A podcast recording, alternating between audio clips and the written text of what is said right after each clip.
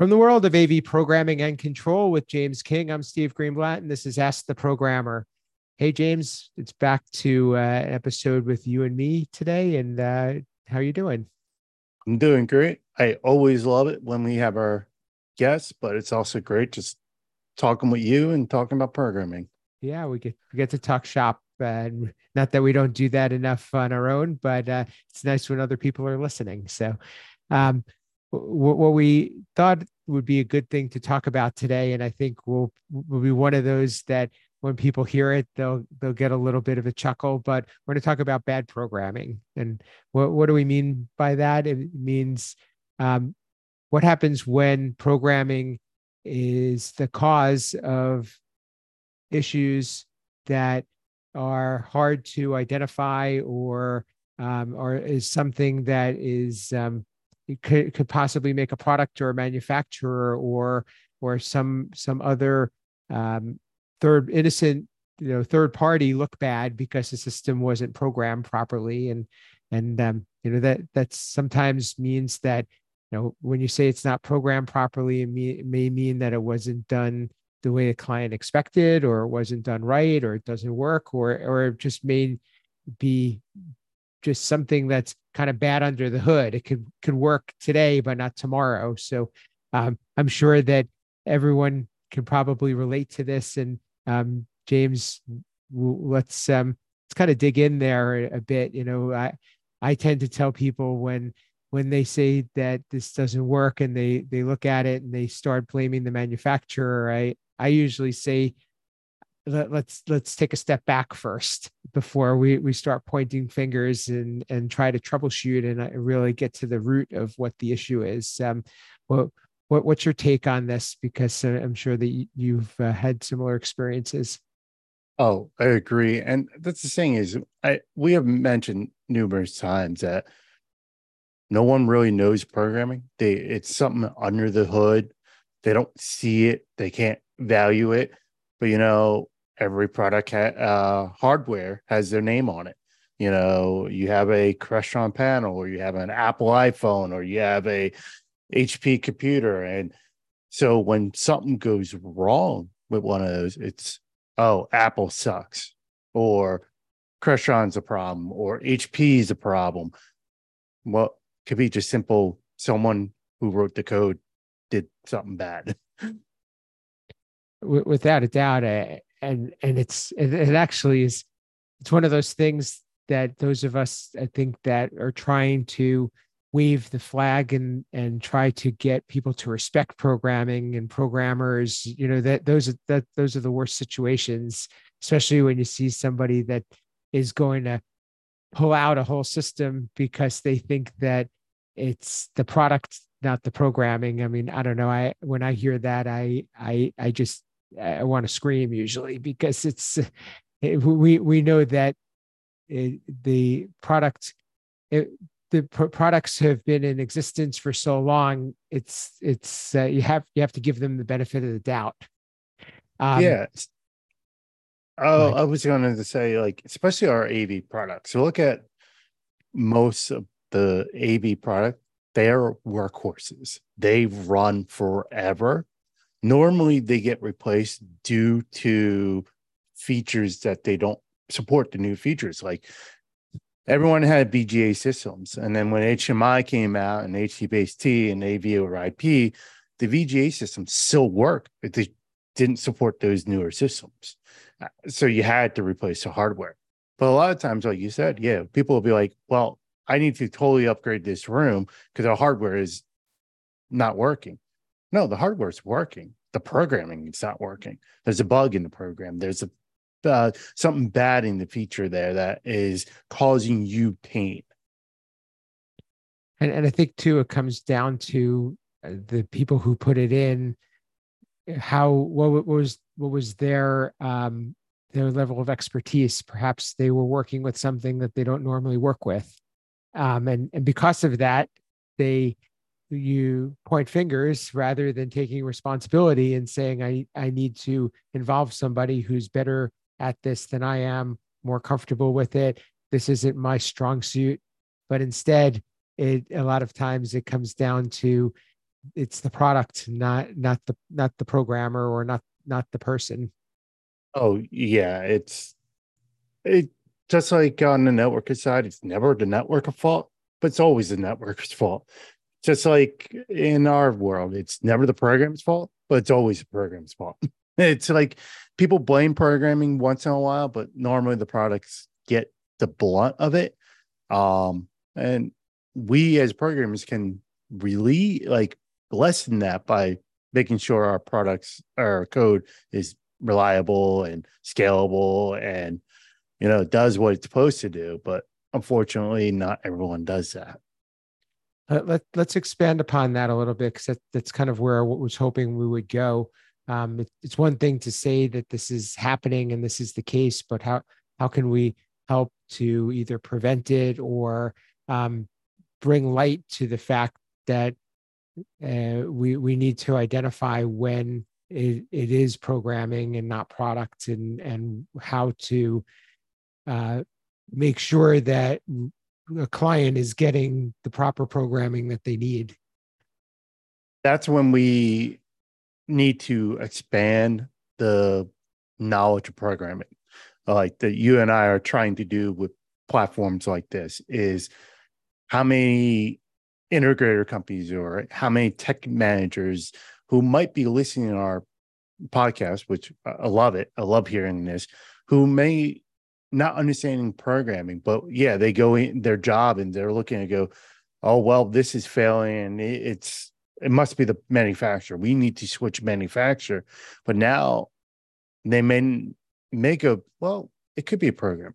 Maybe the programmer made a mistake. Maybe they were over their head. Maybe it was a new product for them. Or unfortunately, it happens. There are bad programmers out there, just like there's bad installers and bad managers and bad construction people. There, there are bad programmers out there.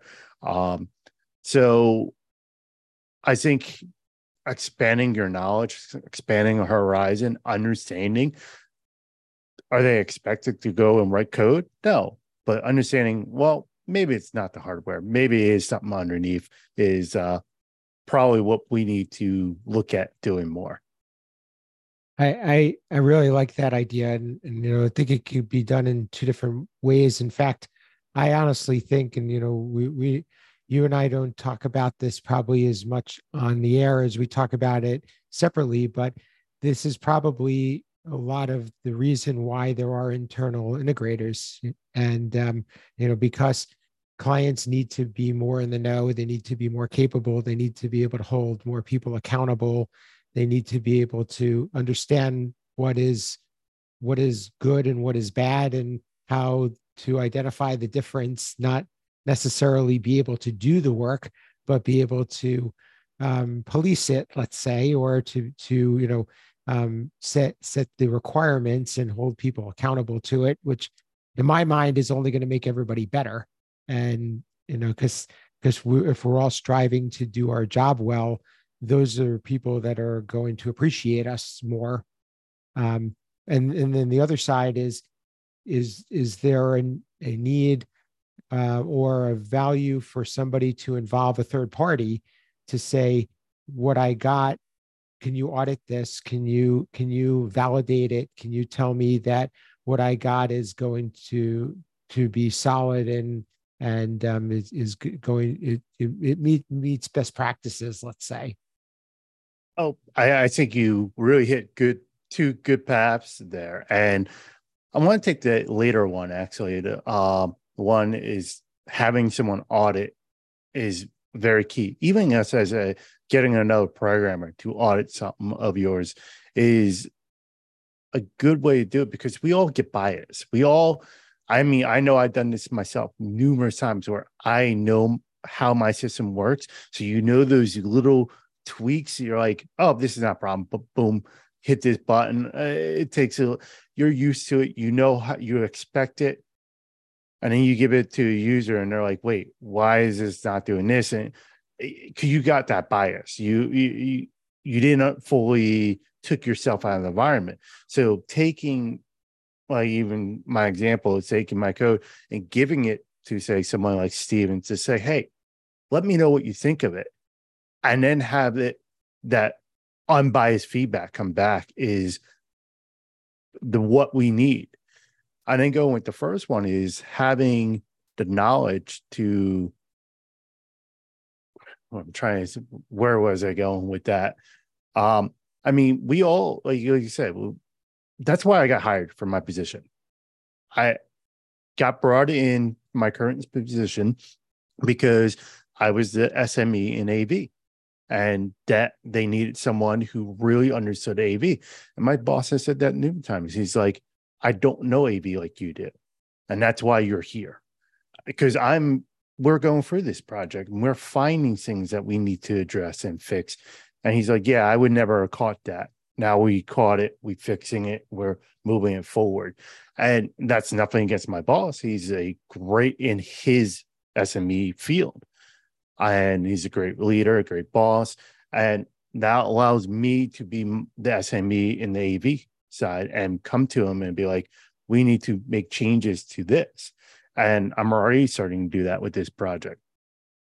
And I think it's important to point out what you just said too, because it, from his perspective, it's it it works and it's good, but you're thinking a few steps ahead, and not everybody has that foresight because what you're saying is is that this is going to be good in certain situations and maybe uh, acceptable in a in a in a contained environment. But now when we put it when we stress test it or we put it into a an, an actual uh, live space we're pro- we may run into these issues. And and that's i think also why some of the this you know, bad programming or or you know um, maybe uh, uh, like unfinished programming we'll call it is not uh, you know it comes to light.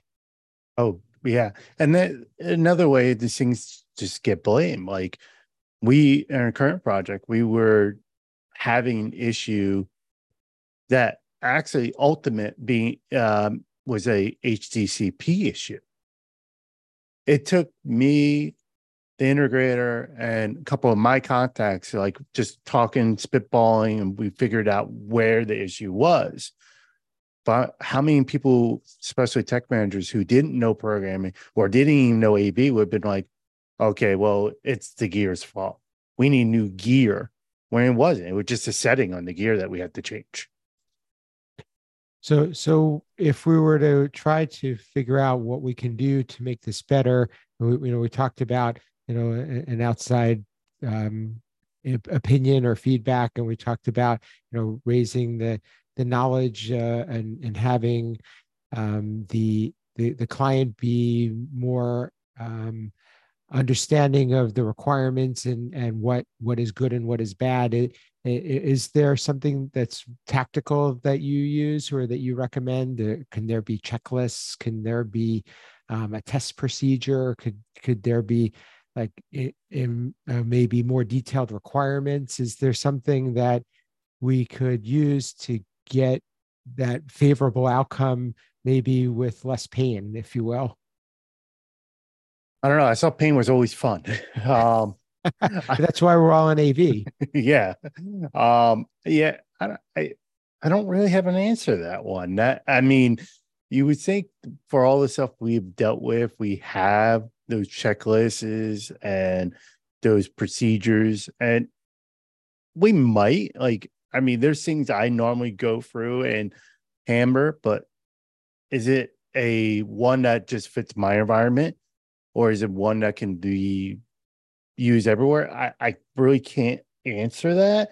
Um so yeah that's a hard question to ask that answer I, you know, I've always thought of one thing that, and, and it's kind of a little unrelated to this, but could could help um, with the conversation is the having the programmer, installer, integrator, whomever actually see the system being used by the actual users in a true common situation could be very enlightening because somebody once asked me and they said have you ever used a system that you've programmed?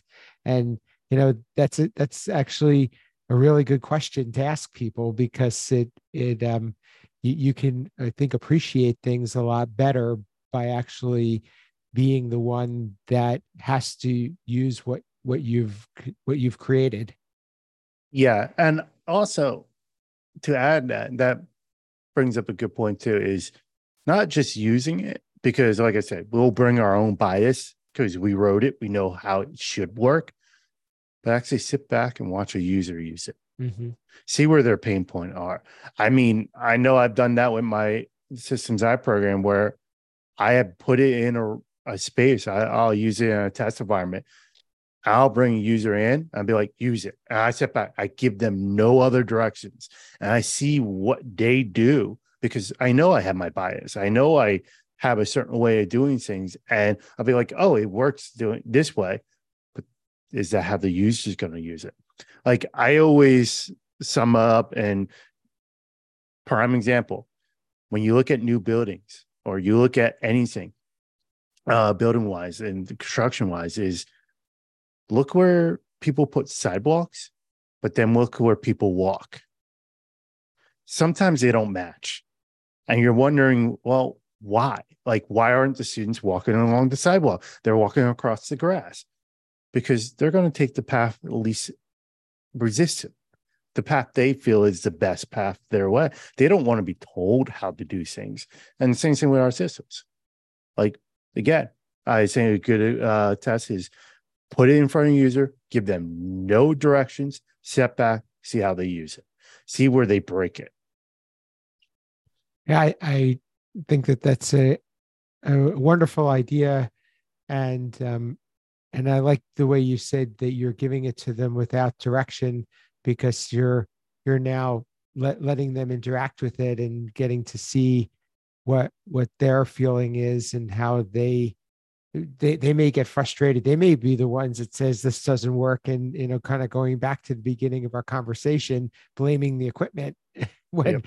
when we could say no we can we can do better yeah and then after they get use it to show them some of the key features is also a good thing because i know uh in my realm and again i I don't know if there's any official term out there of when you actually mute the projector, the image on the display. I always grew up calling it black burst. Other people call it AV mute, whatever. But the thing is, not many users know about that. So I was actually working with a user the other day in our new room, and they were bringing everything up. I let them use it, showed them, oh, they really use it, they understood it. Then I'm like, well, you know, if you wanted to bring up your, email, but you didn't want the class to see it, hit this button. And they're like, wow, that's pretty cool. I didn't even think about doing it. So now they knew how to use the system. They could go get their function. Now you showed them the advanced features. The more uh, to us, it might be common feature, but to them, it's an advanced feature.